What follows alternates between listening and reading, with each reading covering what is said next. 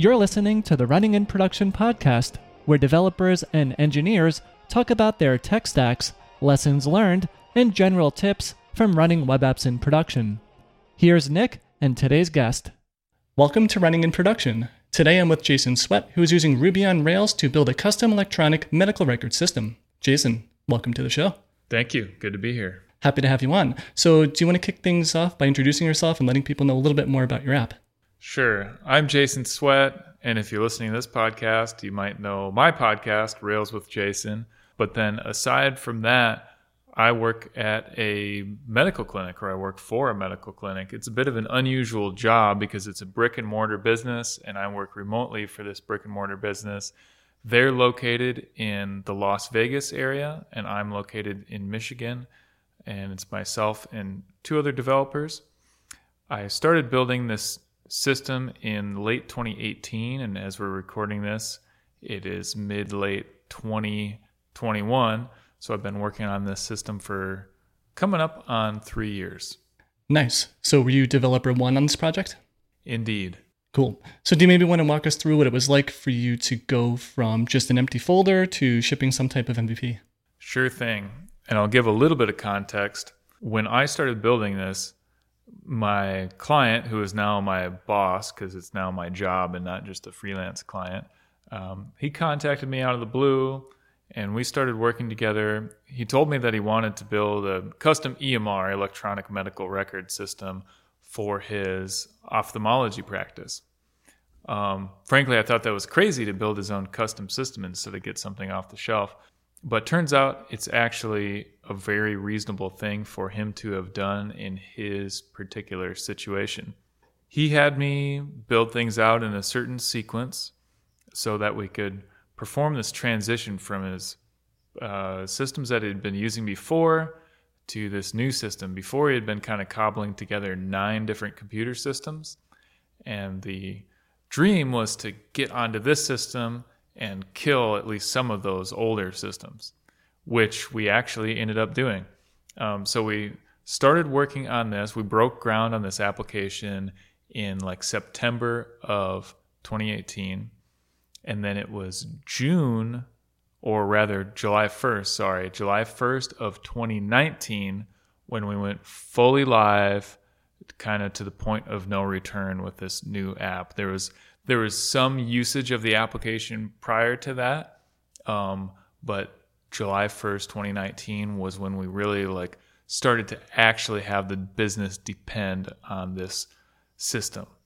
As far as technical details and stuff like that, I'm a big believer in the idea of a walking skeleton and deploying to production on day one or at least as close as possible. So the very first thing I did on this project was set up a production and staging environment on AWS. In the very beginning, out of naivete, I used Elastic Beanstalk, and we stayed on Elastic Beanstalk for a while, migrated to an infrastructure using Ansible, which was a little more of a sophisticated infrastructure, a little more resilient, less of snowflake infrastructure. And then, kind of this third generation of infrastructure that I have now, as you and I, Nick, discussed on on my podcast when you were on it, um, we're now using Kubernetes. Uh, and to be more precise, I should say, say we're currently transitioning to Kubernetes. We're not completely off of Ansible yet. So that's kind of the story of how the infrastructure portion has gone. Okay. Yeah, we'll definitely get into the infrastructure side in a bit. But do you want to just paint a picture for folks out there? Since this is an internal app, right? It's not going to be publicly accessible for someone to check out. Can you just go over what an EMS record system is, or an EMR? Sorry. Yeah, I can't necessarily speak in general because I've never used an EMR system myself or, or had much exposure to one. But I can tell you about ours. It handles the clinical aspects. So when patients come in for an appointment. Uh, the, the doctor records information about the patient in the patient's chart, you know, the, the history of the patient's medical conditions and stuff like that. So there's the clinical stuff. Then there's all the billing stuff, which obviously is a huge part of it because medical billing in the US is a super complicated thing. And then there's just all kinds of administration stuff. Like we keep track of employees' PTO and stuff like that in the system. The the goal from the beginning was really to have this one single system that could be used for absolutely everything. Nice. So when you finally shipped that MVP or the product in mid 2019, did you end up replacing all nine of those other systems that you were just daisy chaining together? No. And to be honest, I don't even know what's being still used or not, but it's not going to be realistic re- to replace absolutely everything anytime particularly soon because for example, we have these machines called OCT machines, and they do some kind of imaging. They have their own software. Um, we we get those images uh, via just a file upload, and that is not going to go away anytime soon. I can imagine sometime in the future when when we're like a huge company and we have our own we build our own OCT machines and and so we have that integrated but that's like a super pie in the sky, way down the road type thing. So we definitely still have some of that kind of stuff, but we've at least replaced like the main scheduling and clinical application that they were using before. I don't even remember what it's called, but we're completely off of that. And this is the main system that's being used now. Nice. Yeah, this sounds like a, a, big application to develop from scratch. I'd be really curious to hear, like, what was your motivation for choosing Rails in the end? Two reasons. One, Rails is what I'm comfortable with and familiar with. And I'm not a big fan of adding risk to a project by adopting new technologies unless there's a really compelling reason. And two, I frankly just don't know of any other framework that is better. I've dabbled in a couple others like uh, Django and Express for Node. I haven't found anything that has the the principles of Rails that really serve a developer really well, um, or the ecosystem, the mature ecosystem that Rails has, and also just the maturity in general of Rails as a framework and a community and all that stuff. I don't know of anything that's better. Yeah, it's definitely hard to beat, especially with uh, DHH at the reins there. It's always like super engaging to watch him do keynotes and stuff like that. Yeah. I don't know if I've watched many of his talks. I'm not much of a talk watcher. But DHH, I really respect him and like what an incredibly smart guy he is. And him putting together this framework is just really impressive. Everything he was able to build into it. And like, if I tried to build my own framework, there's no way I would have done nearly as good of a job as he did. So it's great to have somebody like that as as the leader of that thing. Yeah, for sure. So now, you know, whenever you're dealing with something like a medical application, you know, you think like, you know, unless it's like literally hooked up to a human being, it's it's like the second most critical thing you can possibly rate. Like uptime is super important, and like you can't just have everything just go down. I mean, you technically could, but it would be like a huge pain for eh, you know everyone in the front end of the facility, right? So, do you want to go over maybe some things that you've done to help mitigate some potential downtime, or just making sure that the code is in good shape before you ship it? Yeah. Well, the answer in some ways is not much. The answer in some other ways is a lot. I'm historically a developer, not an infrastructure person. So all this has been new to me. I've had a little bit of infrastructure experience. Like I had a job back in 2015 or so where just just by being the least inexperienced person on the project, I became responsible for all the hosting infrastructure, and so I had it was a really tight deadline too, and so I had to uh, study AWS under a crunch, and I'd, I'd, spend a lot of late nights just uh, trying to decipher AWS's sometimes inscrutable documentation, and I had to set up uh, all that stuff. But aside from that and some dabbling that I've done in my personal time, I really had no experience. I certainly had no experience like being responsible for a real application like the buck stops with me completely and, and it's if if anything goes wrong there's nobody but me to be in charge of fixing it and so things i'm doing okay so one is a lot of automated testing. Um, i have really thorough test coverage. I'm not a person who pays attention to test coverage metrics because i don't think that is very meaningful. To me the more meaningful thing is how does it feel to work with the code base? Like are you having a lot of bugs in production? If so you probably need more tests. Uh, are you afraid to do deployments without a lot of manual testing first? If so, you probably need more tests. Having said that, last time I checked, I had like 96 or 97% test coverage on the application, but I haven't checked in a long time because, again, I don't think that's the thing to look at. Um, so, a lot of automated testing. I practice what I think are good practices like continuous delivery, continuous uh, deployment, because the the more frequently you deploy, the smaller the delta between each deployment. You know, the less stuff you deploy at a time, the smaller the chances are that something is going to go wrong on that particular deployment. So I'm a big fan of doing things that way. On the infrastructure side, uh, you probably sensed when I was discussing my kind of three generations of infrastructure, going from Elastic Beanstalk to Ansible to Kubernetes, I want to express my infrastructure in terms of infrastructure as code as much as I can. The reason for that is because of the whole cattle, not pets thing. I don't want to have a, a small number of servers that I have to take close care of.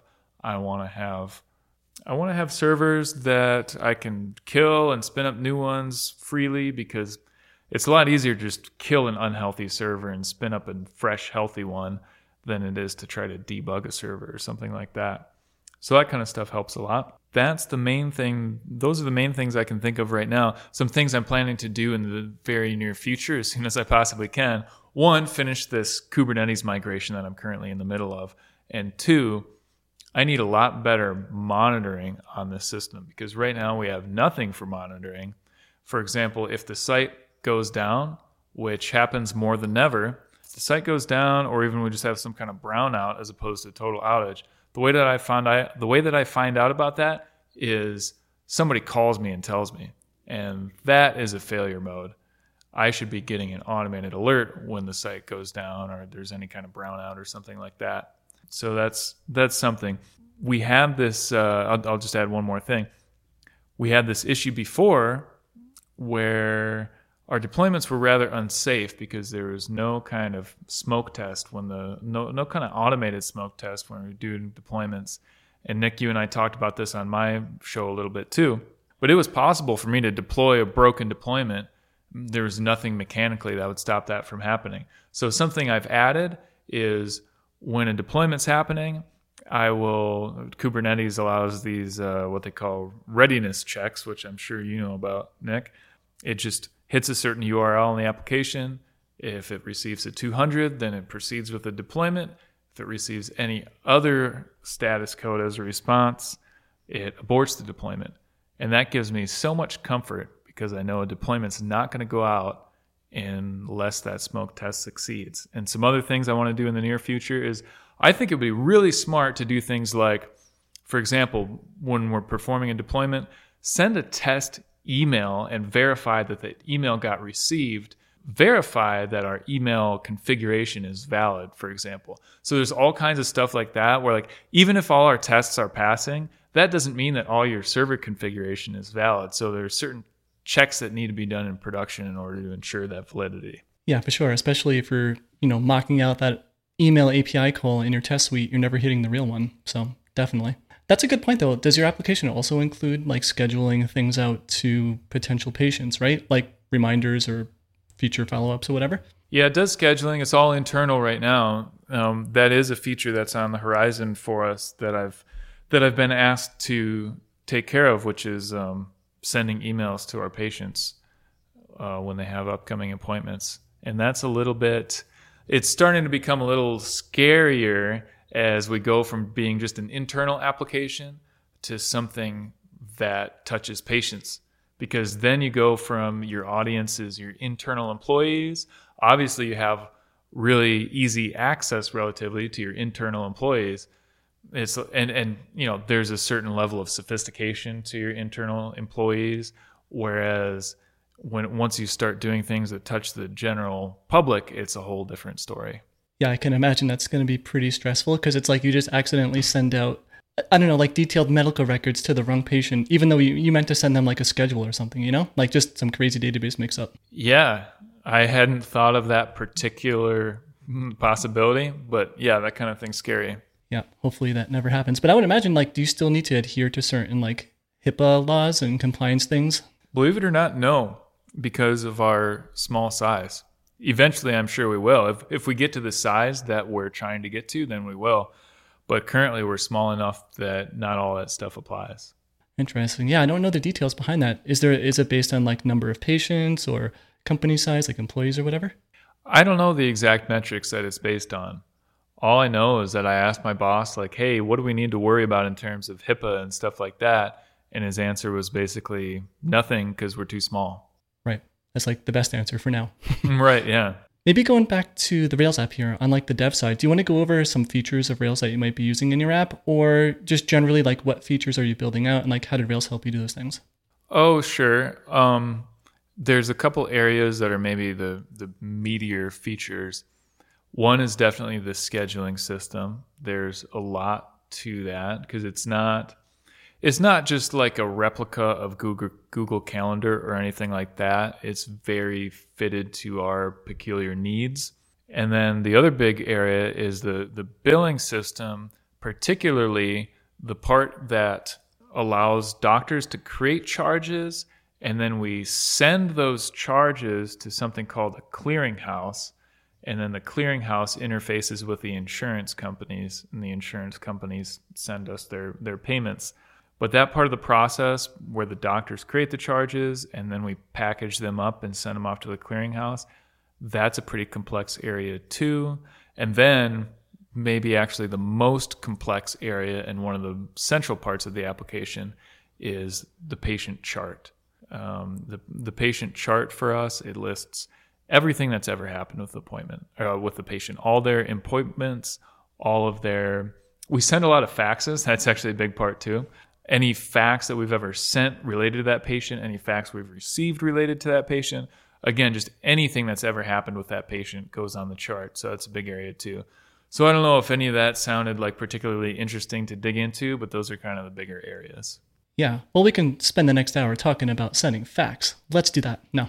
yeah. But it's interesting though. Like even now, it's actually pretty. The fact stuff is pretty interesting. Yeah, I actually would like to get into that a bit. But it's it's very interesting to think about that. Like facts are actually still a thing going on. Like I was at my dentist's office like two months ago or whatever, and you know they asked me like, hey, do you want you know want to print a receipt for whatever. So I'm like, sure, right? And one of the receptionists was like, yeah, I was here uh, just for one day, like all to, all today, and they went through an entire ream of like a thousand sheets of paper. So mostly fax, some printing receipts, but yeah, there's a lot of paperwork. Yeah, it's crazy. And I guess the reason for that is that faxes are perceived correctly or incorrectly as being more dependable than other mediums. Right. So yeah, maybe let's start with the patient not dashboard, well, maybe it is some type of dashboard, right? But like the thing that lists all the information about them. Is that like a mixture of tabular data as well as like charts and graphs, or how is that laid out? It's mostly the vast majority of it is text and file uploads. So I'll, I'll kind of paint the picture real quick of what that looks like. Maybe let's focus exclusively on the appointment aspect of it as opposed to the faxes and phone calls and all that stuff. So when you open the patient's chart, you see a table, and each row in the table is an appointment. And then inside of each appointment are these modules. So when a patient is seen, you know, everybody who's been to the doctor knows that before you actually see the doctor, you see a, a, technician, and the technician might do things like take your blood pressure and stuff like that. And so all of that information is captured in one of the modules. There's a module called intake, and that's where the technician will will record all that information. Know, ask you some some questions about whatever. And there's like three standard modules that everybody gets for every single appointment. And then there are some other modules that are more like based on the doctor's discernment. They might say, "Oh, this person needs an OCT scan for whatever reason." We'll add an OCT module, and then inside that, every every module is basically just a form inside of it. So they'll add that module to the appointment. And then just to continue with the OCT example, there's just a big text area where the doctor can put in whatever notes they want to. Um, and then a couple file upload fields, one for left eye, one for right eye. Uh, and they'll, they'll put in, I had mentioned that OCT machine earlier. They can do those scans and then upload the, the files from those OCT machine scans into those file upload fields. So all the other modules are just more of that kind of stuff. So that's a, that's another part of the of the chart is those appointment modules. And then there's some other behaviors. Um, the doctor can sign the appointment, and it might make more sense at this point to switch to the term visit. A visit and an appointment are kind of the same thing, kind of not the same thing. Obviously, like appointment is just the logist it, you're looking at it from a logistical scheduling viewpoint but when you say visit you're looking at it more from a clinical standpoint. At the end the doctor will sign the visit. And so when the doctor signs the visit it'll generate this document. It's this pdf document that has all the information that was recorded. If you go back and think about that intake module i mentioned where you take your blood pressure and all that stuff that'll appear in the note the OCT scan, that'll appear in the node, including any images that were uploaded. Just anything that was put into those modules, uh, that will appear in the note. And then the last thing that happens, and this is kind of where it goes out of the chart and goes to somewhere separate, is the doctor will add charges corresponding with the modules that were that were not really corresponding with the modules corresponding with any procedures that were done and stuff like that. And and there is pretty much a one to one relationship between the modules and the procedures that were done. But that's kind of how that works. Okay. And from that, can you just like create a bill for the patient based on like if they were to request it, right? Like individual line items for each module or a thing in a module. Do you like calculate that at that level or?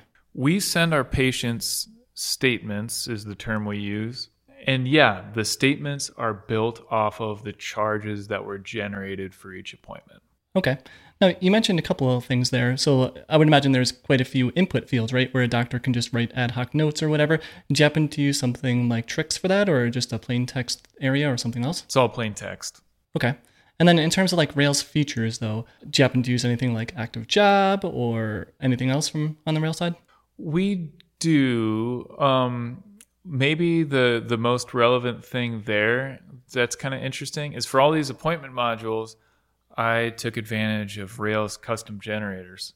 And that's kind of a more seldom used rails rails feature but i found it super handy because these modules share certain things in common but they're also a lot different. And so they're sufficiently different that it doesn't really make sense to have them all share the same database table or something like that so each one of these modules is its own active record model. But again, they share enough in common that it would be repetitive for me to manually create each one of these models. So when I need to create a model, I invoke this custom generator that I've created um, where I tell it the name of the module and, and a few other things. Like, for example, does the model have laterality, like left eye, right eye? Is, is that a relevant part of this module? And I invoke the module and it creates a migration for me that creates the table. You know, all the stuff that you get when you run um, Rails Rails uh, generate scaffold, but it's just a kind of special scaffold that I've created myself from this custom generator. So I've been super happy with that. That's given me huge leverage and saved me a lot of time. Regarding background jobs and stuff like that, there's actually not a lot of that. I use uh, Sidekiq. We use Sidekiq there's not a huge amount of background jobs yet. As the volume of everything grows, that's becoming more and more called for. Like, for example, there are some reports that people download, and maybe as the amount of data grows, the download starts to time out, and you can't just download it, have to put that in a background job. You get sent a message with your file download sometime later instead of downloading it synchronously. synchronously. So we use it for some stuff like that, but only a small handful of jobs so far. Okay. Yeah, that's super interesting too. Because, right, if you start introducing patient, like actual patients can go to the site, log in, look at their information or whatever. Yeah, suddenly your load goes from however many employees you have at that uh, facility, right? Like 30 of them, 50 of them to potentially hundreds, right? Or thousands maybe. Yeah. Is that something where like you're keeping tabs on when that might happen, if it happens, or you know, basically make the move to background jobs when, when you have to? Well, there's kind of two reasons for a system to be slow, um, and one is if there's a large traffic load on the system, and the other is just if your system's really inefficient.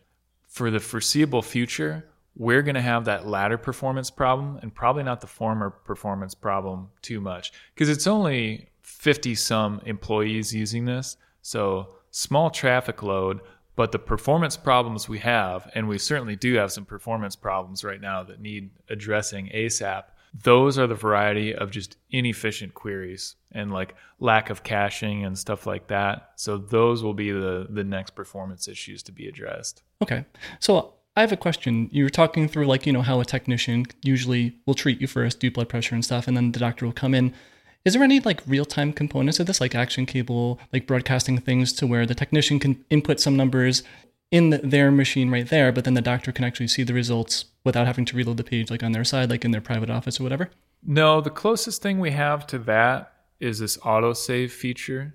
Every five seconds, these forms get auto saved. And actually, there's a there's a few different triggers that will that will trigger an autosave. But if you like, for example, if you switch from one module to another one, at the moment that you navigate away from one module, it'll auto save that module. So we have that, but that's the closest thing we have to that real timeness. And we have encountered some concurrency challenges. Like here's something that sounds like maybe an edge case, but these things have become very common for us. Imagine imagine Nick that you have the schedule open in your browser and I also have the schedule open in my browser, same page.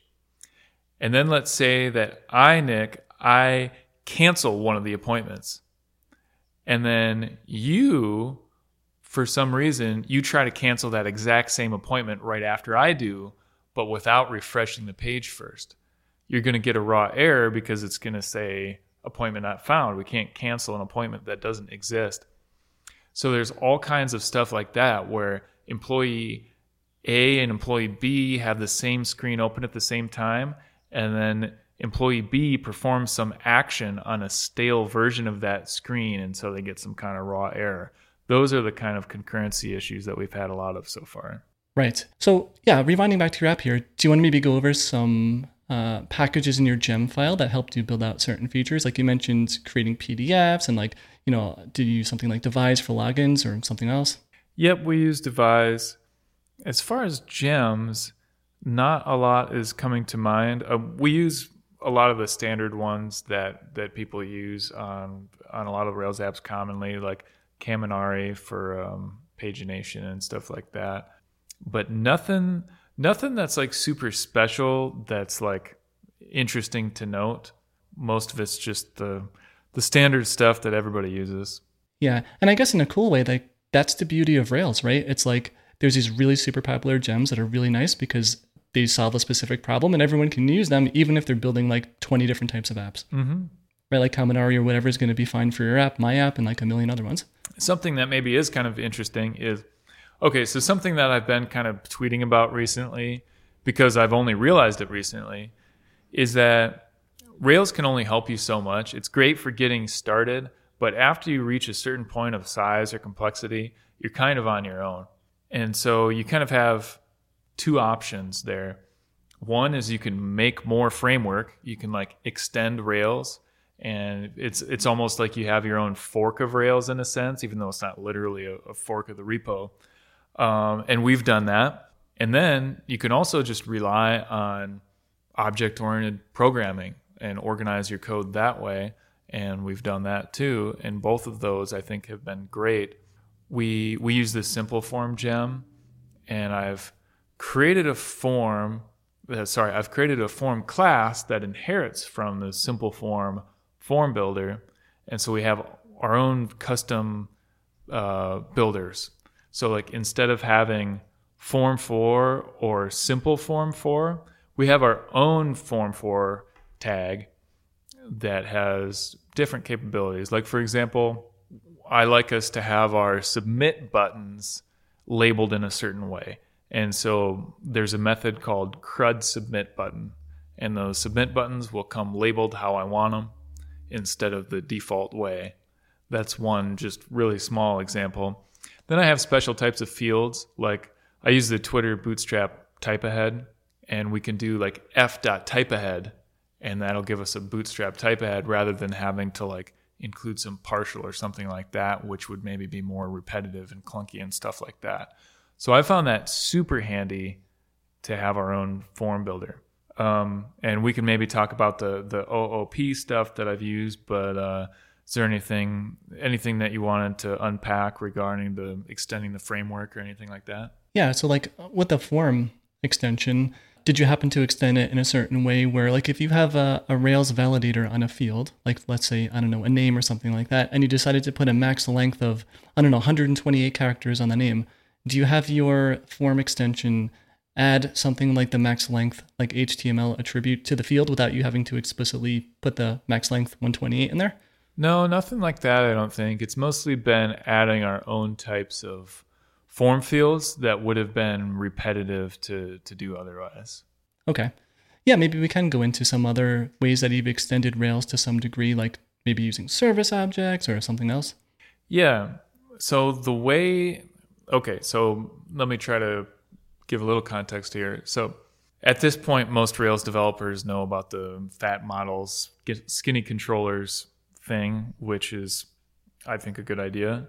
Um, but the problem with that is if you continue the policy of having one active record model per database table indefinitely, and you also practice fat model skinny controllers, then your code is just going to grow. There's only one place for your code to accumulate, and that's in the models, because you're not going to allow it to accumulate in the controllers. You're not going to create more models, and so they just your code. The last place that it finds to go is into your limited number of models, meaning they're going to grow. And that's obviously bad because big things are harder to understand than small things. So when your models grow, they're harder to understand. The solution that I've used for this is to use poros, plain old Ruby objects. Um, instead of having just, you know, let's say I have 150 database tables in the system or whatever it is, instead of having 150 files in app models, I have maybe like 450. Um, it's about two thirds poros and one third active record uh, models. So the the poros, most of them are pretty tiny because um, again, small things are easier to understand than big things. And then my when when we're adding new features, rather than putting the code into an active record model class by default, uh, we put them into a Poro by default. And so that helps keep things organized and easily understandable. Okay. Do you want to give maybe a couple of concrete examples from your code base of where you've decided to break out some of these Poro models instead of just going to an active record run? Yeah, sure. A couple decent examples are parsing and generation of files in different formats. I'll, I'll go back to talking about charges. We we send charges off to the clearinghouse and then we receive um, these these files that that represent payment data from the insurance companies. So to send the files, it's a super weird proprietary format that we have to send these charges in. It takes a lot of massaging the data to get it into this format. Because for example, let me see. Yeah, it's it's based on this like paper form from a really long time ago that had like these individual slots to put things in. And so there's a lot of like vestigial concepts in this format that really only make sense for pen and paper, but they've ported over these concepts electronically to things that no longer make any sense. And so you have to do some real gymnastics in order to get your data the way they want it. Um, and then I, I think it's pipe delimited also.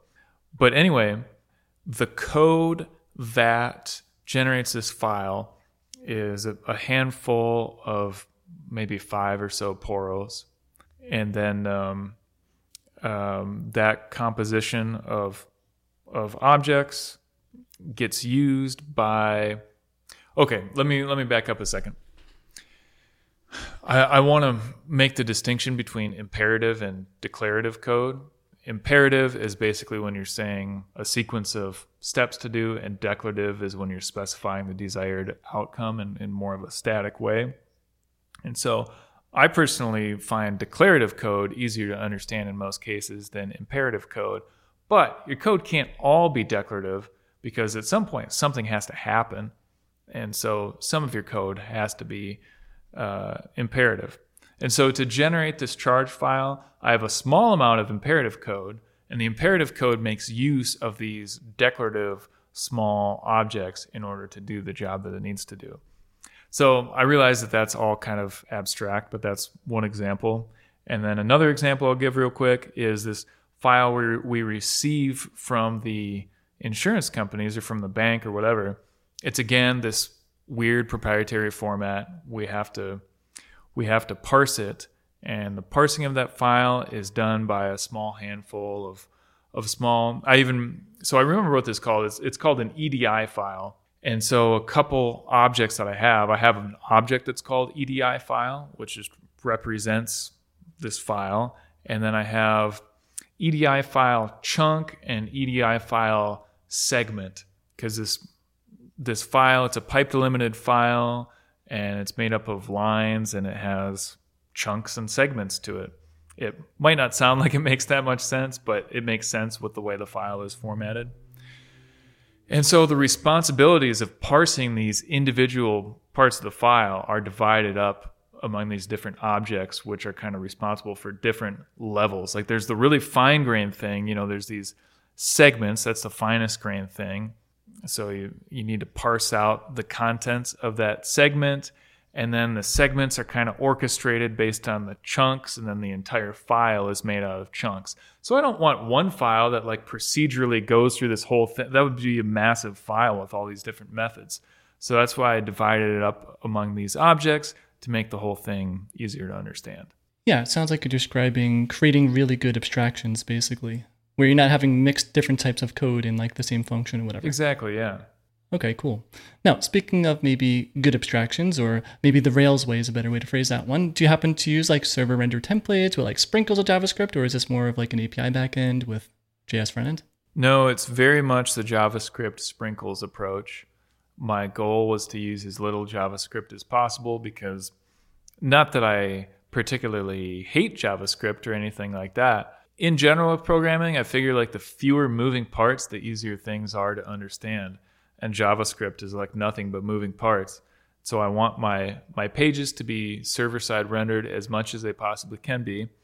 And then the areas that need JavaScript will use JavaScript there, of course. Um, we use Stimulus to organize what relatively little JavaScript we have. Having said that, even though we have the minimum amount of JavaScript necessary, it's still kind of a lot of JavaScript. So I use Stimulus and then I also use POJOs, plain old JavaScript objects, because object oriented programming is, in my opinion, a good paradigm and it doesn't matter where you're applying this paradigm. And so I use it on both the front end and the back end. Nice. Yeah, I'd be curious to hear what your experience is so far working with Stimulus. I know it's not like a brand new thing, it's been out for a number of years, but yeah, it gets built up over time. Do you want to give us some examples of like what Stimulus controllers you have and, you know, stuff like that? Yeah, Stimulus has been good. I've enjoyed working with it. Um, examples of Stimulus controllers. I'm not thinking of anything off the top of my head. I can give an example of a of a plain old JavaScript object that I'm using. And this is like, you know, I try to have things mostly composed of JavaScript objects, and then Stimulus is just orchestrating those things rather than having the bulk of the code being in Stimulus.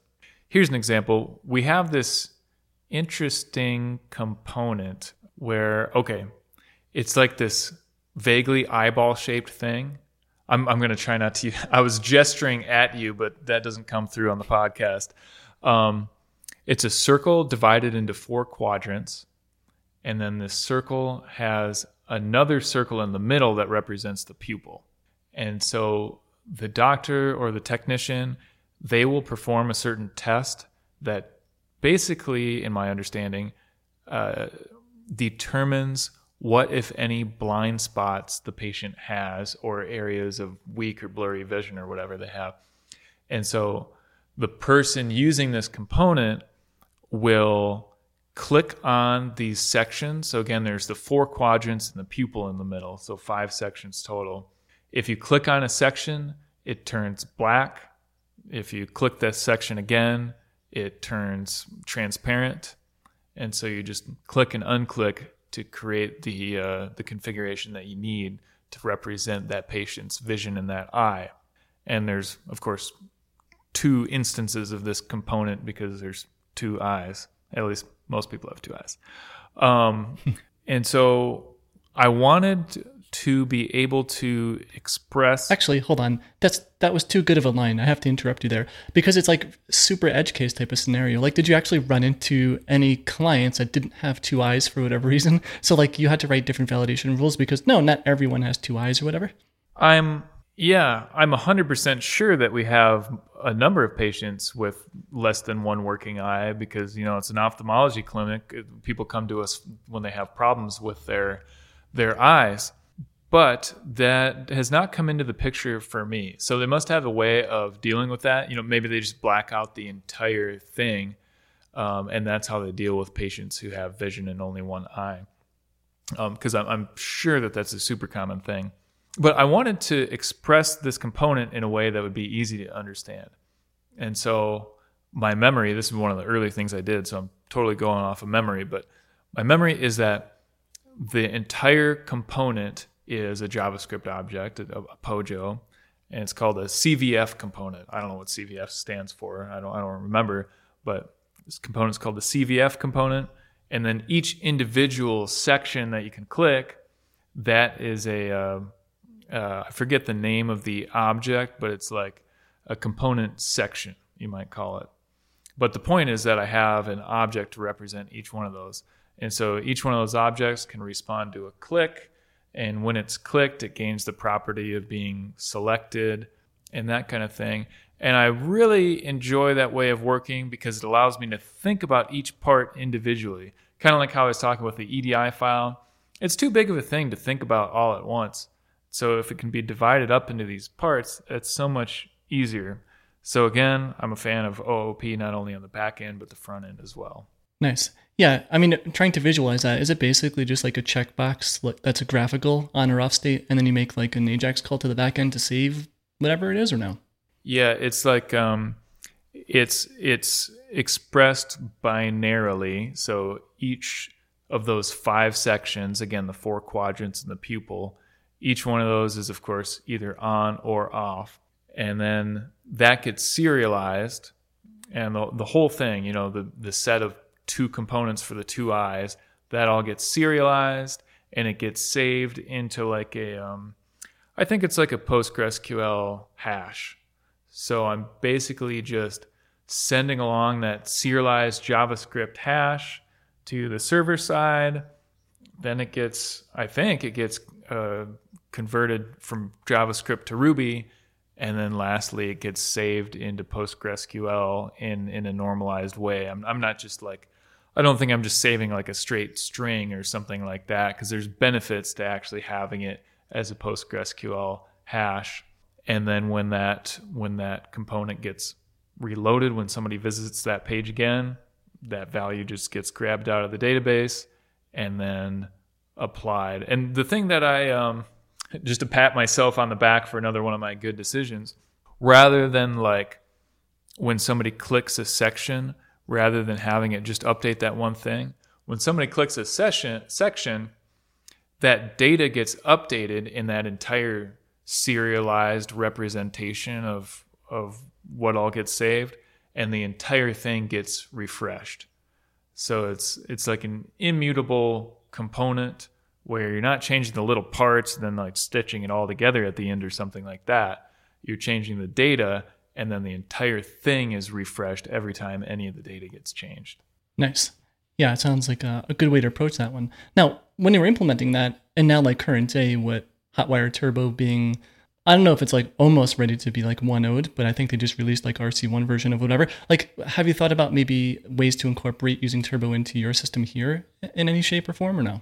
I have thought about it, but this is an area where I am completely ignorant in my budgeting of things to think about and learn about and all that stuff. I've kind of made a conscious decision that I'm not going to learn anything about that particular thing anytime super soon, although it's on my list of things to learn about uh, at some point, but not right now.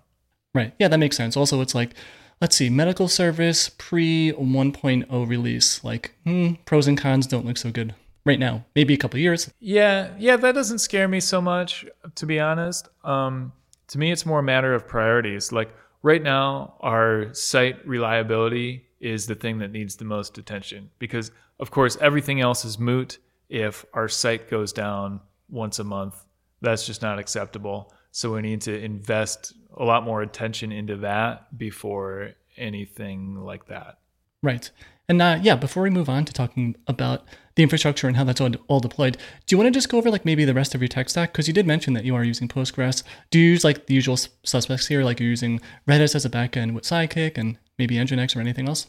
Exactly all that stuff. I'm trying to think of what else. It's like super standard, which is kind of, you know, kind of intentional. I didn't want to deviate. We're using uh, Elasticsearch. That's one thing we're using.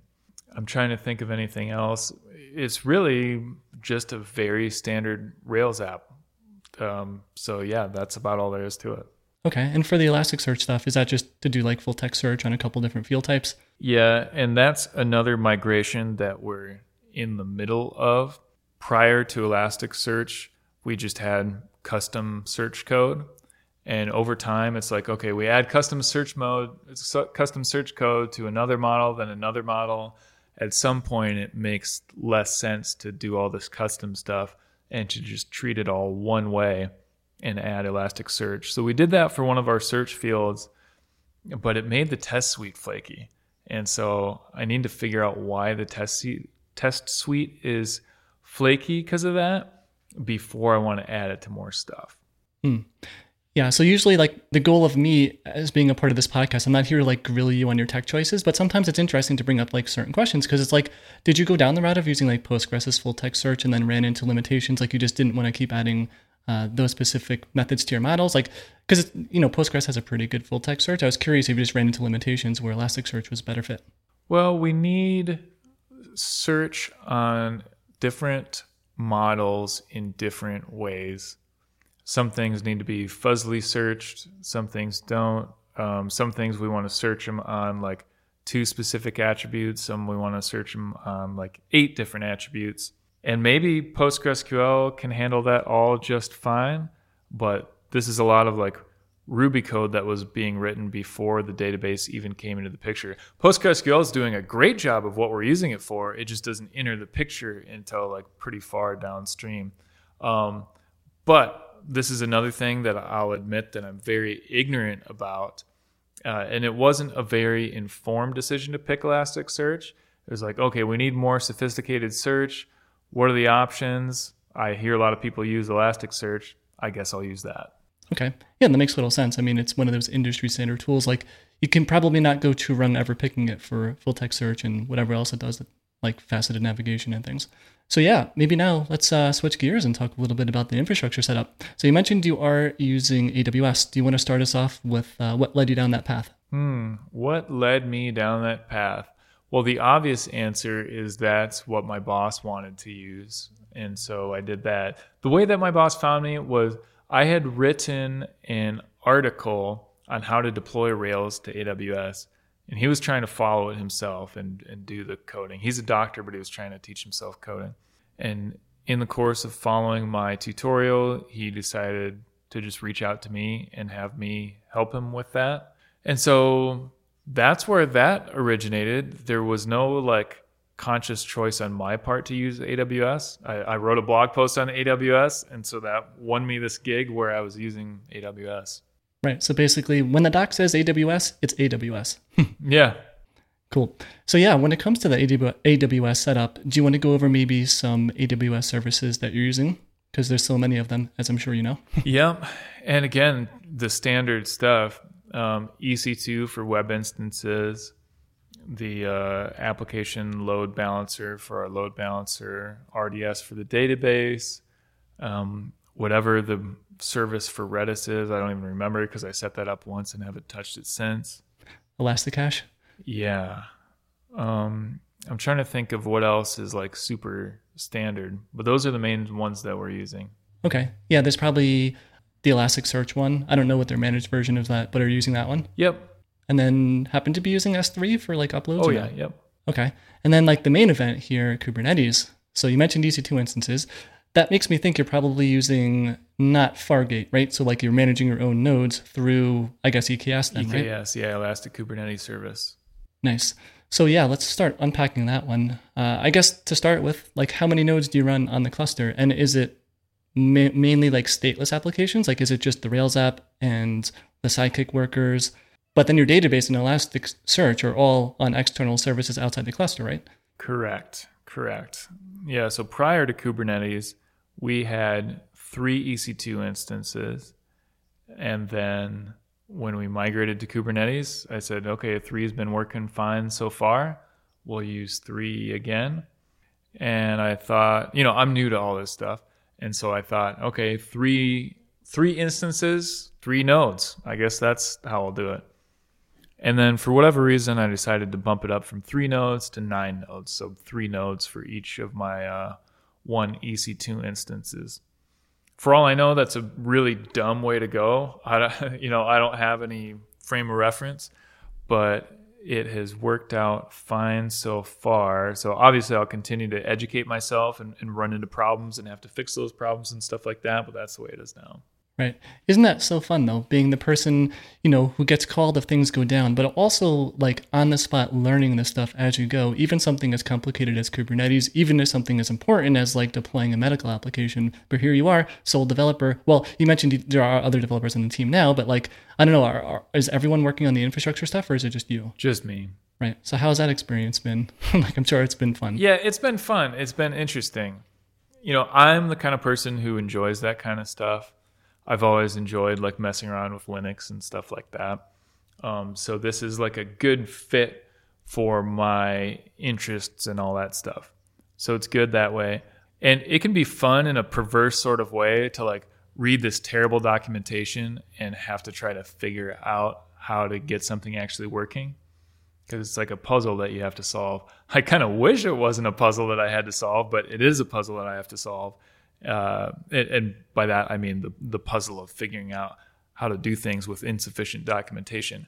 So that part has been fun, and then as everybody knows who's been in this position, it can be nerve wracking to be responsible for such a thing. You know, when there's an when there's an incident, that's that's well, there's a special kind of feeling that you feel during an instant incident. You know, on one hand, it's like kind of exhilarating and you're you're never more focused than when you're responding to an incident you know?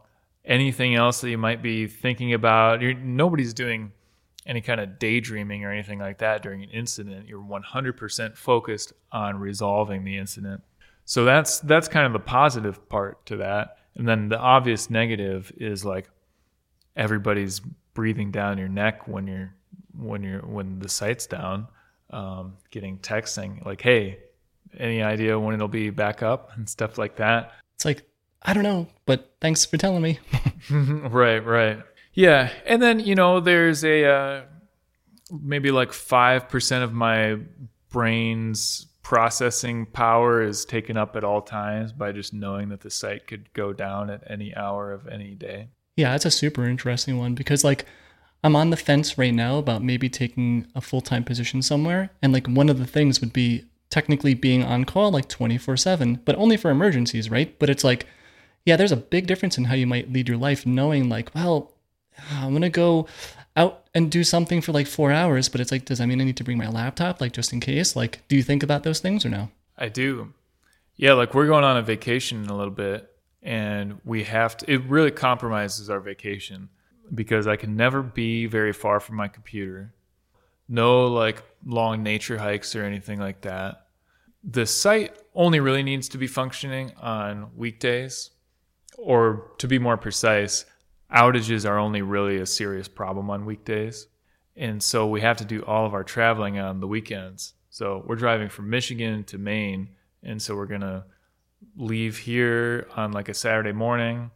then we have to be done traveling by Sunday night. And then we'll be in one place for a week. And then we'll drive to, to New York State for another week and then driving back on the final weekend. And I can't really, I also can't really entirely stop working for certain reasons. So yeah, it's a very compromised vacation, and there's always that possibility then that there's going to be an incident. Right. And when you say like you just can't stop working, that's more just like internally, like mentally, that's how you are as a person, right? Like it's very hard to turn the light switch No, off. No, like logistically, I can't stop working because we have two other programmers, and I'm the only person who can provide them with their work.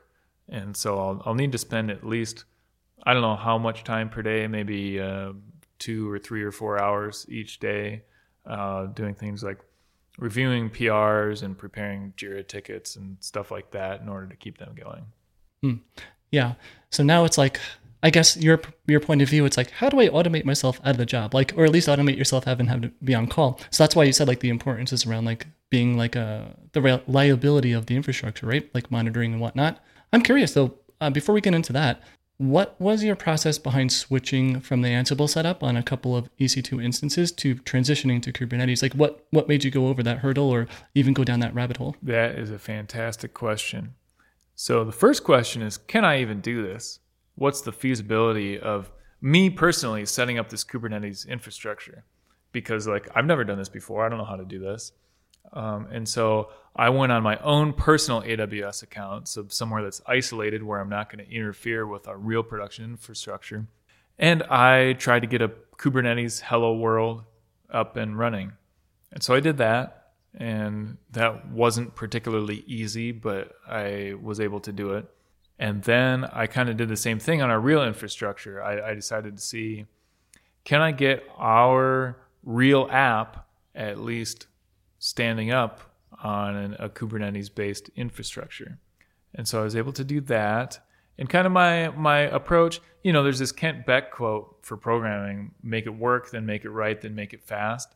And so I was taking an approach of make it work, then make it right, and maybe the make it fast part applies or doesn't. But I I, I couldn't afford to do everything the most correct possible way because it was so time consuming even to get anything to work at all. And so I took the approach of okay, let me get this working somehow. And then once it's working, then I can step back and say, okay, I have this like duplicated configuration. Let me clean this up, blah, blah, blah. But the big risky thing, of course, was was actually getting people onto this new Kubernetes infrastructure, having real production traffic routed to Kubernetes.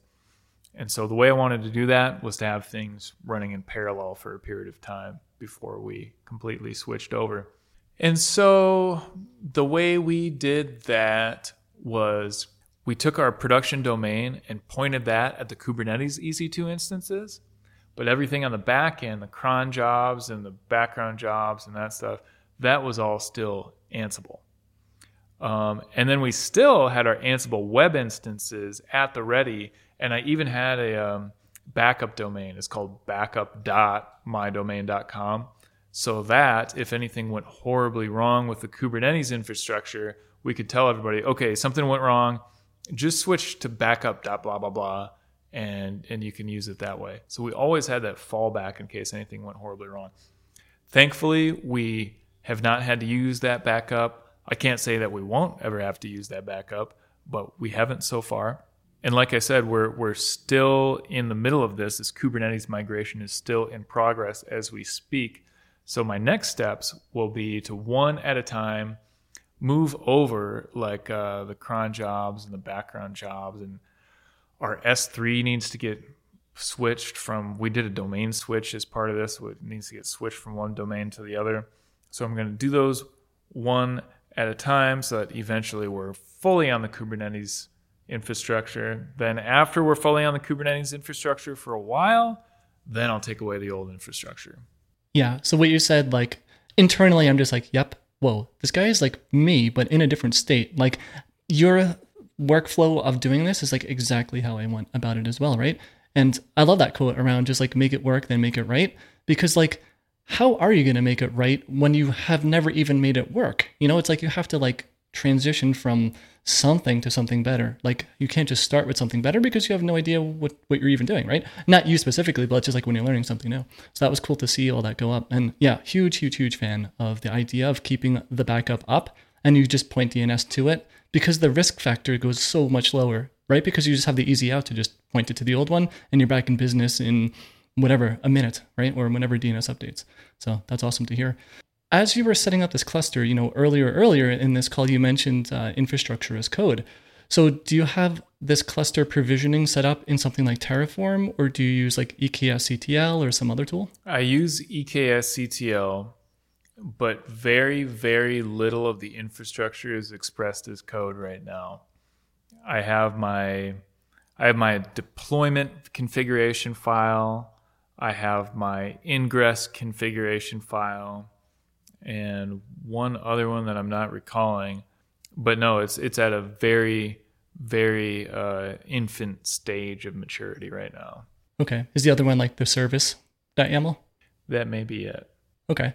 And that's curious too. Like when you mention all these different Kubernetes manifest files, these YAML files for deployment, service, ingress, etc., do you have raw YAML files or did you end up using some templating tool like Kustomize or Helm or something else? I'm using Helm. As I mentioned on my podcast when you were the guest, I'm using Helm, but I don't really understand Helm. And so with that one, I'm at the phase of like, okay, what even is this thing? If I type this command and hit enter, like, does something happen? Like that kind of stuff. You know, some of this involves just like blindly following tutorials and seeing like, okay, if I follow this recipe to the letter, do I get the same result? I might not understand why the recipe worked, but at least the recipe worked. That's the first step. Then go back and actually try to understand what happened. And then once again, finally make it make it right at the last step. But with Helm, I'm at that very first stage where I don't even understand it yet. And if anybody's listening and they think, man, it sounds really dangerous just to like use all these things and you don't even know what's happening, uh, I I wouldn't argue with you on that one. So yeah, on the flip side though, right, you can totally get real world work done without having to be like this. You don't need a PhD in Kubernetes to get something up and running. Basically, like basically learn as you go. You have good backup plans, good like uh, contingency plans, and you can make it work. Yeah, and it's really just not an option to understand 100% of everything before you do anything. And it's a calculated risk. So, like, you have two options. Okay, so let's take the Helm thing. It's like one option is I can study Helm really hard until I like fully understand it before I feel comfortable using it. And that's one option, and it has certain costs. And then the other option is to get to the point where I can at least use it if I don't fully understand it, but something works. And that's an option with certain costs in the form of risk. Like if, if something goes wrong in production that involves Helm somehow, I might not be able to recover from it very quickly due to my lack of understanding. But I'm aware of that risk and I'm taking on that risk um, consciously. And so between those two paths, I consider the cost of that risk to be a preferable cost to other cost of just like analysis paralysis where I'd have to study for a super long time before I do anything. Because and the big reason why I make decisions in that way is because when you're early, it would be unwise to spend a bunch of time studying all these different things because you don't even know for sure what you're going to end up using. It could be the case that I like become a really like well versed Helm user. And then at the end of that, I step back and say, okay, I know all about Helm. Wait a second. I'm not actually going to use Helm very much. And so then I've like burned a huge amount of time. And I, am I going to multiply that waste of time across all these different technologies I could possibly use? That just wouldn't be practical. True. Yeah. And I mean, there's no end to that, right? It's like you do that and suddenly it's like, yeah, information paralysis six months down the line and you haven't shipped anything because you're just learning these things continuously. Yeah. Yep. And you know, with the Helm thing too specifically, right? It's like it's not like if you're going to try to learn it, you don't need to apply these things directly to your production cluster. It's like you can have a local cluster on your dev box and run Helm commands there and like get a feel for it without affecting prod. Which I'm sure you, I don't know, have you been doing that or no? Well, I did some tests with Helm before we had the infrastructure completely switched over. And it was the kind of thing where like um, I used Helm to set something up a single time and it's not like something that I'm touching on an ongoing basis. So yeah, the only time I was using it was on infrastructure that wasn't live. And I did that once like in the very beginning and then another one during like a middle of the night maintenance window. Okay. So I know for me personally, I'm also not a Helm like super expert. I feel like maybe, and I'm not trying to like brag or whatever, maybe a notch or two ahead of where you are because I've gone a little bit further down that hole. But one of the things that led me to using Helm in the first place was like wanting to one, abstract out the same types of deployments and service and ingress files for multiple services with a couple of config values. So a really great way to try out duplication. But two, it was like, okay, I want to run my containers or pods in different environments, like a staging environment and a production environment. That ended up being not the most straightforward thing with regular raw Kubernetes YAML files if you're not templating them out. So I'm curious, how, how do you deal with different environments, or do you just have like prod running in one cluster and that's it? I mentioned the idea before of blindly following a tutorial, and, and maybe it works even if you don't understand why. This was a case of that. I, there's this guy, I had him on my podcast, Kostis Kapelonis, a fellow countryman of yours. He's a Greek guy also. like him already. Yeah. Um, but he had this, he has a lot of really good Kubernetes related posts um, and some really good testing related posts too, by the way. Um, but he had like how to set up a staging and production environment using Helm. And so I followed that, and that's how I have my staging and production. It's one cluster and then just two different namespaces on that same cluster. Right. Yeah, it's the same route I went because Helm is really cool in that regard. Like you just put the namespace flag when you run your Helm command, and suddenly it's staging or prod. Or if you want to go all out, and maybe we can get into this, right? Like uh, I just set up the idea of where if you open a pull request, it will go and spin up that application up in the cluster what with uh, just a, a, random subdomain, like the pull request like SHA ID with the service name, so you can get a preview of that one.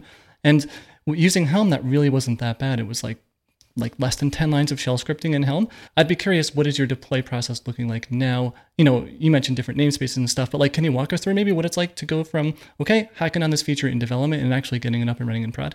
Yeah, currently it's rough and it's partly manual. So this is actually, this is like really terrible the way it is now. So let's say that I have a feature that I believe is complete on the master branch, the test suite has passed, and all that stuff.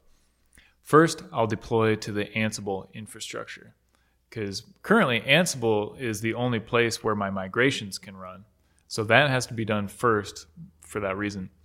Usually, while the feature is deploying, I'll go and perform a Docker build. I, I have a tiny shell script that I wrote that will perform a build and then push my image to Amazon ECR Elastic Container Registry.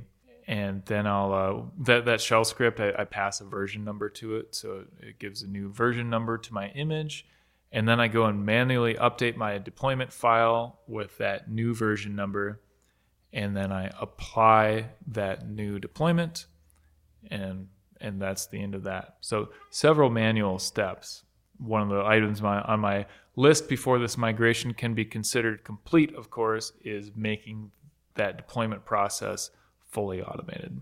Okay. So, but these are like literal commands that you run, like run command one, two, three, four at some point, like on your dev box, I guess, or some like jump box or somewhere else? Exactly, on my dev box. Right. Yeah, I try not to throw tips, but like Helm, for sure, I think will help you out there because you can variabilize something like the tag of that image so that you can just run a Helm command plop in that tag and then it'll like instead of you having to go to the template and replacing something it'll like just pop that variable in basically like an erb template but yaml. Yeah well please throw me some tips because i'm i'm a total noob. Yeah that will be great because obviously like having a deployment process that's not fully automated you're just asking for troubles. At the worst it's inconvenient or at the best it's inconvenient and at the worst it can lead to disasters. Yeah especially when if you're, you know, back is against the fence, something is wrong on the site or whatever, like the last thing you want to do is like, oh god, I have to run like these six commands in the perfect order and wait and make sure it works. Mm-hmm. And when you're stressed and feeling the pressure of the moment, that's when you're going to make mistakes and all that. Absolutely. So on the topic of the deploy process, though, you know, maybe these are manual steps, maybe they're automated. Uh, how do you deal with secret management? Because I haven't perfected this yet in my cluster, but I'd be curious to see what you do. Haven't perfected it myself either. I just use Kubernetes secrets when I was transferring over my environment variables, I did them one by one. I, I did the echo dash in and then the secret value, pipe it through base 64 so I can paste it into my secret file, then apply the secret file. And that's how I did that. Okay, cool. And then, you know, on the CI side of things, do you have things set up to where if your other developers or you push anything up to like a any type of branch, does a whole test suite and everything get run? And only one test passed, then you go in and run your manual steps like afterwards, or Right. Every time we push a branch the tests automatically run on Circle CI. And then before I perform a deployment, I just manually check that the tests have passed and I perform the deployment. I currently have no desire to link the passage of tests with deployments because I want to control when the deployments happen. Because um, some of the we do use feature flags, but despite that, um, I want to be in control of when certain things go out because certain certain features are more risky than others. And when we have a particularly risky deployment, I want to be able to decide when that happens. Yeah, that makes total sense. Love the idea of feature flags as well. Japan, do you use a specific gem or do you just have if conditions or whatever? We just have ifs and environment variables. Right. I'm curious, what is your uh, ways of dealing with that? Like, do you introduce something as a new feature and then let it ride for a bit, you know, after it's been enabled? And then when you're happy with it, do you just remove those if conditions then, and then then it's just part of the application? Exactly. Yep. Nice. And then on topics of like just making your code safe, right? Uh, do you do code reviews as well, or no? Like if a dev pushes up a PR? Yeah, exactly. We just use GitHub pull requests, and whenever whenever we have a feature, there's kind of one pull request per Jira ticket, and then I'll take a look at at the code, and there'll be a number of round, you know, zero or more rounds of feedback and stuff like that. We keep our features really small, at least try to keep them as small as I can. The initial work is usually like I, I, try not to make the tickets so that they'll be more than like a day's worth of work. Ideally, it's just a few hours worth of work. So the cycle time for each thing from the the the commencement of work to when it's deployed in production is as short of a time as possible. Um, so that's how that part works. Okay. And it's always interesting to me talking to developers who are working on like a small team. So, do you guys have like communication between each other around how to deal with database migrations in such a way that things aren't going to go, go crazy on Kubernetes in, in the cluster because you have like, you know, version A running and version B running while they're doing a rolling update for like maybe five minutes or something like that. Like, do you be really, are you really careful with your database migrations to only do operations that won't lock tables or just have conflicts? Now I am because we had some issues around that. There was a big rename that we did, and this was kind of a perfect storm due to uh, lack of foresight on my part so we have these two infrastructures running, the Ansible one and the Kubernetes one. So these two separate deployments. Um, and we renamed some database tables. And I performed a deployment, and there was a, a period of time where there was a mismatch, and the code didn't match the database, and so we had some errors and stuff like that. So that was a little rough, and I don't want that to happen again, of course. And so the I think part of the moral of that story is like don't do big database table renames during this time period where we have these two different infrastructures at the same time. Like that was probably just a bad idea. But also, our migration strategy will probably have to be a little bit more sophisticated in the future. Like, one thing we've done is instead of putting the migration in an actual migration, like if it's a migration, okay, so if it's a migration that just like adds a table or something like that, then that's fine. But if it's a migration that changes a database table name or um, that's a bad example. If if it migrates some data or something like that, like uh, changes some actual data, we had a case where we put that in a rake task so that the deployment and the application of that change could be done at separate times. In the future, if we have like a database table rename, that'll have to be done in a more careful way. Like for example, making it so the code can function properly independently of whether the rename has happened yet or not. I'm not sure how exactly that would go, but that seems like a smarter way to do it than than depending on a match between the code and the current version of the database. I need to do more research and all that stuff on that part. But yeah, anything like that in the future is going to have to be done with more care. Right. Yeah, I'll link to a blog post in the show notes. I can't think of it offhand, but it was a great one and it was specific to Rails too. Like how to do uh, I don't know, renaming a column, right? It's like such a basic thing, but also quite involved at scale with multiple versions. And it was like 17 steps to victory, but it broke it down like really, really well. Yeah. Yeah. That's the kind of thing where, like, when you're at a certain stage, you don't have to think about that. But when you get bigger and busier and all that, that's stuff you have to think about. Yeah, for sure. So when it came to like getting your developers on board with being able to do these migrations and stuff like that, did you like sit down with them and chat about ways to, you know, do this type of stuff? Because it's another interesting problem, right? Like if you're just a developer sitting on your dev box and you know nothing about deploying, nothing about production, like it's so easy to write code in certain ways that just don't work very well in production. Uh, in, in many different examples, like did you end up talking to your devs about this stuff or no? No, because basically the most recent migration that we had like that was the one where things went wrong, and we haven't had another migration yet where it's the kind that will call for that higher level of care and attention and all that stuff. So we might need to have, we'll probably need to have a conversation like that when the time comes, but that hasn't happened yet. Okay. Now you've mentioned Jira a couple times here too.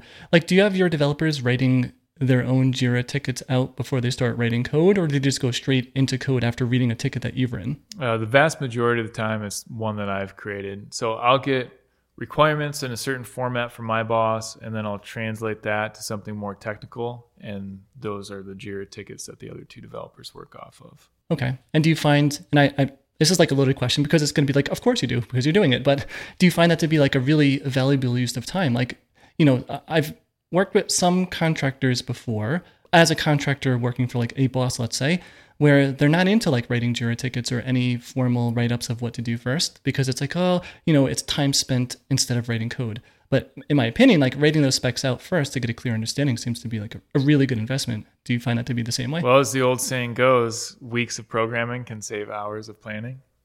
exactly. Yeah. Yeah. Yeah. So obviously, like, that's good. And so, okay. So when I'm on the other side of it, when people are giving me tickets and I'm doing the work, I like to know what's expected. Um, and how are you supposed to know what you're supposed to do if you don't have and if you don't have it written down somewhere? So for all of our tickets, there's a numbered list of acceptance criteria.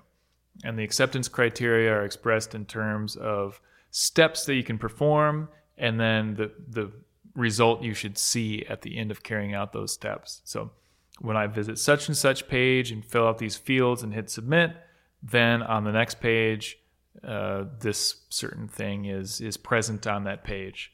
So each acceptance criterion is is in a format like that. And if you can go down the list and everything is satisfied, then that ticket's done. And if not, then it's not done, independent of the code review and stuff like that. But I want it to be super black and white. Is this done? Is this not done? Right. Also curious on a related note, like how often do you actually deploy to production or cut releases out?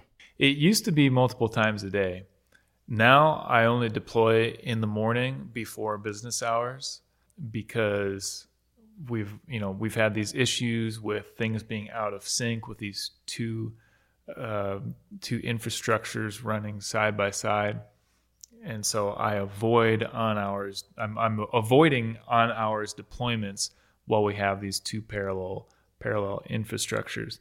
After we're fully on Kubernetes, I expect to go back to deploying multiple times a day. Okay. Yeah, maybe on, on that topic, we can talk about, uh, well, hopefully things won't go wrong when that happens, but like, you know, just disasters in general, like, because it's going to lead into like monitoring and things you have planned in that regard. But before we get there, do you want to just talk like how do you deal with database backups or backing up user files? I know you mentioned RDS, so maybe snapshots, but maybe something else? Yeah, just RDS snapshots. And then I don't even know what we're doing on the S3 side, to be honest. That's, that's a good prompt for me to go and look into what's going on with that. I assume there's some kind of built-in ba- built-in backup for that, but we have had to use the RDS snapshots and like restore from a snapshot before. Um, so luckily that that setup has been tested, although not tested very recently. But yeah, we're just using the RDS snapshots.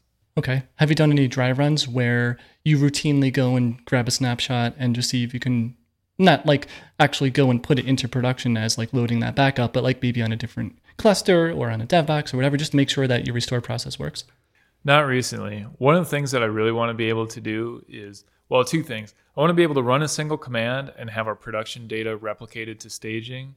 And then two, to be able to run a single command and have the RDS snapshot replicated to either staging or production. I think that would be really nice. Yeah, for sure. And in a similar vein, like what about getting a production replica in dev, but without leaking like customer information or patient data? Do you have any plans on how to do that, or do you like generate fake data, or like How does that work? I have plans to do that, but not for how to do that because I don't know how we're going to do that. Evil Martians has this tool that they've created that helps with something like that. Um, and I think the idea with theirs might be more like a size issue, like it's impractical to download the entire production database if it's really big. So that's something I want to do. It's it's yet another thing on the list, but currently I just download everything. Right. Yeah, I think there's like two main options, right? It's like you just download the whole data, possibly do some redaction stuff in the process, like getting rid of any super like crazy low level patient data like social security numbers and stuff. And then like the other option is like using like the faker gem to generate fake data that's like real enough, like you know it's going to generate a real fake name, real fake email, etc. I'm also torn on what is the best way to do that. I guess it depends on what we're working on, but yeah.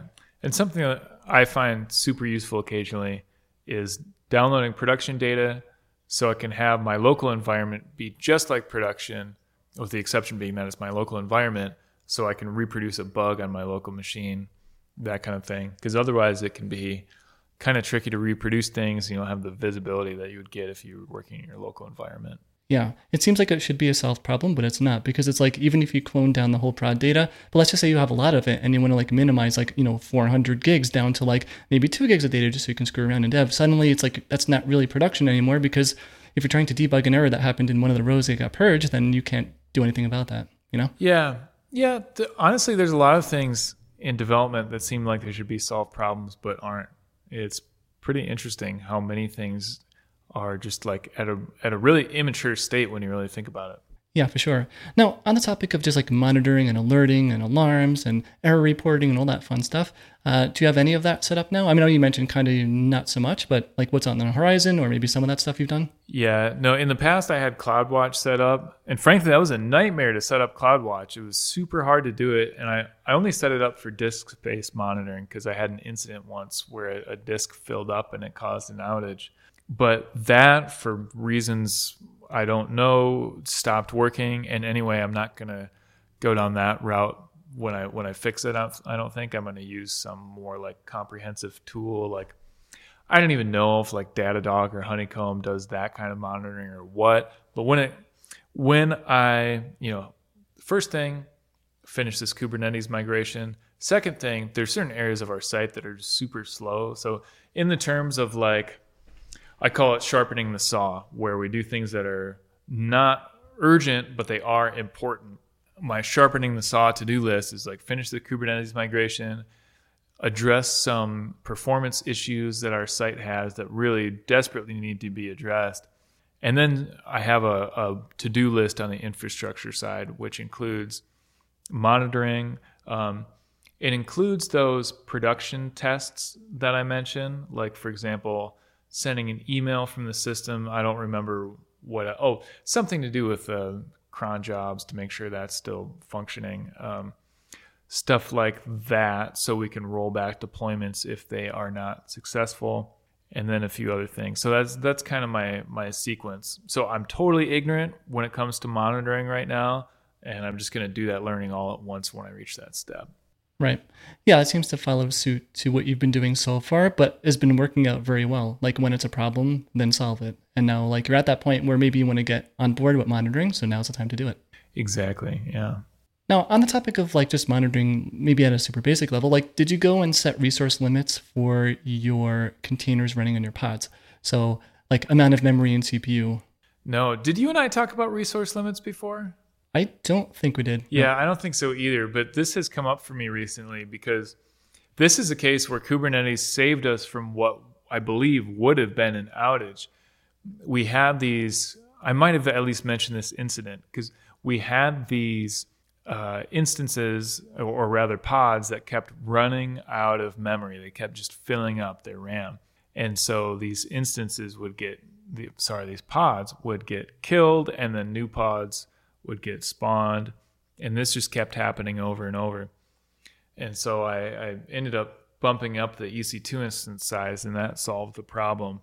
But as I was doing research into like, what should I do about this? How to prevent it in the future? I came across resource limiting, and I heard that it's a good idea to set resource limits, but that's one of the things that I haven't reached yet in all my learning. Okay. Yeah, they're quite helpful for like just so Kubernetes can know like, okay, cool, I'm dealing with an EC2 instance with eight gigs of RAM and whatever, eight CPU cores, right? With the resource limits on there, it'll know like, okay, this thing requires one gig of memory, so I can like technically probably fit, I don't know, seven of them because you don't want to max it out completely, but yeah. Yeah. So it's basically utilizing your cluster, I guess you can say. And also like you say too, like saving yourself from just crazy things happening. Yep. Yep. So that'll be a nice thing. Don't have that yet. Okay. And like also on the topic of like monitoring, I know the answer is probably no, but just curious, like do you have any external things monitoring, like maybe public aspect of the site, like an external tool outside the cluster that just m- makes sure you get like a status code 200? No, I haven't even heard of that concept, but that seems like a smart thing to do. So, uh, and the idea there is that it's like independent of your infrastructure. So even if AWS itself goes down, for example, you still have your monitoring up. Is that the idea? Yeah, just like can the public internet reach this thing that's totally outside of your your network? Yeah, that's a good idea. Yeah, Uptime Robot's a free one. They're not like a sponsor or anything. I just happen to use them. But they'll ping your site like every five minutes looking for a specific status code. And you can put, you know, a specific URL, you know, like slash up or healthy or whatever you like. Okay. Yeah, definitely seems like a good idea. Yeah, for sure. So what would you say some of your best tips and lessons learned are from building all this out? Oh, man. So, on one hand, again, I'm a total noob with a lot of this stuff. So, uh, no tips on a lot of it. And then on the other hand, I would have so many tips. The one thing I said before about like how I've approached this migration with having things in parallel, even though having these things in parallel comes with problems, obviously, I think it's a smart approach to have the two in parallel so that you're not completely dependent on this new untested thing, because that's just really dangerous. So that's one thing. Some of these like mindset issues, like the the whole make it work and then make it right thing. Like if you have the idea that you need to be really confident with everything before you get something started then you're never going to achieve anything. You're going to have analysis paralysis. So that's another really big thing. It's super helpful to develop good skills around deciphering documentation so one tip that i've shared is like if you have a paragraph let's say you read a paragraph and you don't understand it for me, the the old me would read a paragraph and I'd say, I don't understand this paragraph. I don't understand this page. But now I don't say that anymore. I don't say I don't understand this page. I'd say, okay, well, I don't understand this page. What about the first sentence? Do I understand the first sentence? No? Okay. Well, what about the first word of the first sentence? Do I understand that? It says the. Okay, I understand that. And then I search for like, okay, what's the first word that I don't understand? Okay, it says cluster. What's a cluster? I don't know what that is. And so then I'll go and Google like Kubernetes cluster. And then sometimes it's recursive, you know, maybe inside of the of the Kubernetes cluster documentation, I find some other terms that I don't understand. I'll need to go research those. But eventually, my recursion reaches its base case, and I'll, I'll, be done with that particular term. And I say, okay, I understand that now. Reread it with this higher level of understanding. And then I'll just do as many passes as necessary maybe I won't need to understand the entire page, or the entire paragraph, but once I've done just barely enough research, I'll say, okay, I've I understand enough that I get the gist of this thing and I can do the work that I need to do. So that is a super important skill because if you if you read a page and you just throw your hands up and say I don't understand, then you're not going to get anywhere. So those are probably my biggest tips I'd give. Yeah, I would say that is uh, a great tip for sure. And yeah, I was going to follow up asking a question, but you answered it at the very end. It was like after reading that little bit of whatever and you finally get the gist of it, do you actually go and implement it? And uh, you said, yeah. So yeah, I'm the same way. Like, I don't know, there's like a phrase for that. It's like question driven development or like just in time learning. It's kind of just like you just go and until you get the gist of it and then do it, but you're not like trying to read like 600 pages of Kubernetes docs before you even write like one line of YAML. It's kind of just like, take it as as you go. Yeah, and I'll say one other thing. If you're just sitting at the screen, if you're sitting and staring at the screen and just trying to trying to think, you're just trying to brainstorm like what could be wrong, blah blah blah. To me that's a total failure mode. At all times, you know, other than like maybe I'll allow myself to stay stuck for 30 seconds, but I'm always either reading or trying a command or moving forward in some way. Because if you allow yourself to stay stuck, it's like the longer you stay stuck, the worse your stuckness gets and the harder it is to get unstuck. So if you get stuck, research, go down a list, like try various things, like go and do some more research, then come back and try some more and see if it works now. If you can't think of any more research to do, try some commands. What I always say is like, if you can't think of a smart way to move forward, try to move forward in a stupid way. If you can't think of a good way to move forward, move forward in a bad way and just try something. Cause like rarely do you have to get things perfect on the first try. So you can just try something, and if it doesn't work, no big deal. You found something that doesn't work, and you can try something else. So the point of that is never allow yourself, never allow yourself to stay stuck. Right. Man, I wish we blocked out more time because like I feel like you are a tip machine. Like there's a lot of really good advice here. I'm not being like sarcastic either, right? Like these are like really good tips to like really improve on what you're doing. Doesn't matter if you're coding, infrastructure, it's all the same. Mm.